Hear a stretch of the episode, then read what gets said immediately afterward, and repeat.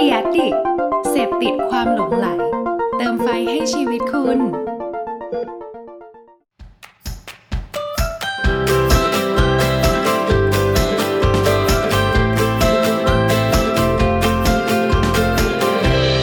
Hanky Biz Podcast สวัสดีค่ะ ยินดีต้อนรับเข้าสู่รายการ Hanky Biz Podcast นะคะ วันนี้ทุกคนก็อยู่กับมุกกุลธิดากันพิทยาค่ะ ก็วันนี้เป็นวันที่ 12 สิงหาคมพอดิบพอดีเลยนะคะ เนื่องในวันนี้นะคะ เป็นวันแม่แห่งชาติพอดี เราเลยอยากจะหยิบเอาตัว insight ที่เป็นเทรนด์ของคุณแม่ในปี 2020 จากทาง The Asian Parent นะคะ มาแชร์ทุกคนได้ฟังกัน ว่าไลฟ์สไตล์ของคุณแม่ในยุคนี้ เขามีพฤติกรรมการบริโภคเปลี่ยนไปยังไงบ้าง พร้อมกับตัวอย่างการ rebrand จากแบรนด์แม่ประนอม ที่มีประวัติยาวนานกว่า 60 ปี ว่าตอนนี้เขาได้มีการปรับเปลี่ยนแบรนด์แล้วก็การสื่อสารยังไง ให้ผลิตภัณฑ์ของเขายังสามารถอยู่คู่ครัวกับคุณแม่ในยุคนี้ได้ กับคอนเซปต์ใหม่ของแบรนด์ คือคู่ครัวตัวแม่ ให้ข้อคิดชีวิตคู่ ไปพร้อมกับบทเรียนชีวิต ครัวแบบถึงพริกถึงกระเทียม ถ้าพร้อมแล้วไปฟังกันเลยค่ะ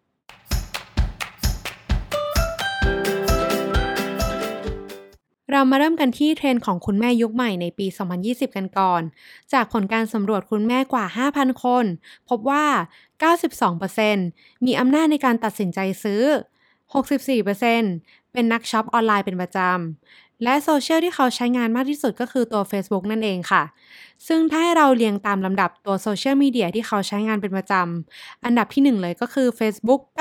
99%อันดับที่ 2 YouTube 84%และอันดับที่ 3 Instagram 61%ส่วนโปรโมชั่นที่โดนใจคุณแม่ยุคใหม่ ให้เขาสามารถตัดสินใจซื้อได้ง่ายที่สุดก็คือตัวโปรโมชั่นจัดส่งฟรี กับกลยุทธ์ซื้อ 1 แถม 1 จะให้ผลดีกว่าการที่หลอกโปรโมชั่นเป็นส่วนลด 50%นะคะทั้งที่พอลดราคาออกมาเนี่ยอาจจะเท่ากันก็ได้ค่ะ สำหรับวิธีการชำระเงินยังคงนิยมให้เก็บเงินสดแบบปลายทางมากที่สุดนะคะ อยู่ที่ 71%แล้วก็รองลงมาจะเป็นโอนเงินออนไลน์อยู่ที่ 51%ค่ะ ซึ่งจากข้อมูลทางสถิตินะคะ เราจะพบได้ว่าคุณแม่ส่วนใหญ่เนี่ย เขาจะใช้งานอินเทอร์เน็ตในช่วงเวลา 6 โมงเย็นจนถึง 4 ทุ่ม จากข้อมูลที่เราได้แชร์มา เราก็จะเห็นได้ว่า คุณแม่ยุคใหม่นะคะ เขาจะเป็นกลุ่มที่ติดโซเชียลมาก ทั้งการหาข้อมูลแล้วก็การตัดสินใจซื้อของต่างๆทำให้แบรนด์เองเราก็ต้องปรับตัวนะคะ เพิ่มช่องทางการขายผ่านออนไลน์ให้มากขึ้น แล้วก็ใช้งานแพลตฟอร์มต่างๆ ที่ลูกค้าเขาใช้ รวมถึงปรับตัวกลยุทธ์ แล้วก็วิธีการสื่อสารให้เข้ากับไลฟ์สไตล์ของคุณแม่ในยุคนี้ ที่จะเป็นฐานลูกค้าใหม่ของแบรนด์ให้มากขึ้นกว่าเดิมค่ะ แล้วก็ยิ่งในหลาย ๆ ครอบครัวนะคะ คุณแม่เนี่ยเขาก็มักจะเป็นคนที่ตัดสินใจเลือกซื้อของเข้าบ้าน หรือว่าเลือกสิ่งต่างๆ ให้กับคนในครอบครัวด้วย เรียกได้ว่าถ้าเราสามารถมัดใจคุณแม่ได้ คุณลูกและคุณสามีก็มีแนวโน้มว่าจะตามมากันเองค่ะ คราวนี้เราก็มาลองดูตัวอย่างของแบรนด์ที่มีฐานลูกค้าเป็นคุณแม่ อย่างแม่ประนอมกันบ้าง ในตอนนี้เราก็คงไม่ได้พูดถึงประวัติความเป็นมาของแบรนด์ ว่ามีที่มาที่ไปยังไงบ้างนะคะ เพราะคนส่วนใหญ่เนี่ยน่าจะพอรู้จักแล้วก็เคยกินน้ำจิ้ม หรือว่าผลิตภัณฑ์อื่นๆ ของแม่ประนอมกันมาบ้างแล้ว แต่ว่าเราจะพาทุกคนมาดูค่ะ ว่าแบรนด์ที่มีประวัติศาสตร์ยาวนานกว่า 60 ปี เขามีการ rebrand ตัวเองยังไงบ้างอย่างที่เราได้เกริ่นไปในช่วงแรกนะคะว่าแม่ประนอมเข้ามาในคอนเซปต์ใหม่ คือคู่ครัวตัวแม่ คำแทนตัวเองว่าแม่ มาจาก Big Data ของทาง Google เขาบอกว่าคนไทยส่วนใหญ่เนี่ย จะมี engage กับคำว่าแม่ค่อนข้างสูง รวมถึงการหา potential customer นะคะของแม่ประนอม จากทาง s o u t h e r Bangkok เขาพบว่าลูกค้าหลักของแบรนด์เป็นกลุ่ม Modern Housewife หรือว่ากลุ่มคุณแม่ยุคใหม่นั่นเอง ซึ่งหลังจากที่เขาเจอฐานลูกค้าหลักแล้ว เขาก็พบว่าภาพลักษณ์ของแบรนด์ในตอนนี้ ยังไม่ได้ตอบโจทย์กับกลุ่มลูกค้าของเขาเท่าไหร่ จึงเป็นที่มาของการ rebrand ในรอบ 60 ปีของแม่ประนอมนั่นเองค่ะ โดยการ rebrand ในครั้งนี้นะคะเขาก็ได้มีการปรับวิธีในการสื่อสารของแบรนด์ใหม่หมด ทั้งข้อความรูปภาพที่ใช้สื่อสารออกมา ให้มีความทันสมัย แล้วก็ใช้ภาษาเดียวกันกับกลุ่มลูกค้าของเขาให้มากขึ้นนะคะ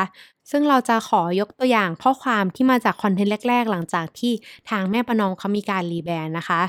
ก็อันนี้เป็นส่วนหนึ่งของเนื้อหาในคอนเทนต์นะคะจึงผู้หญิงทุกคน ปี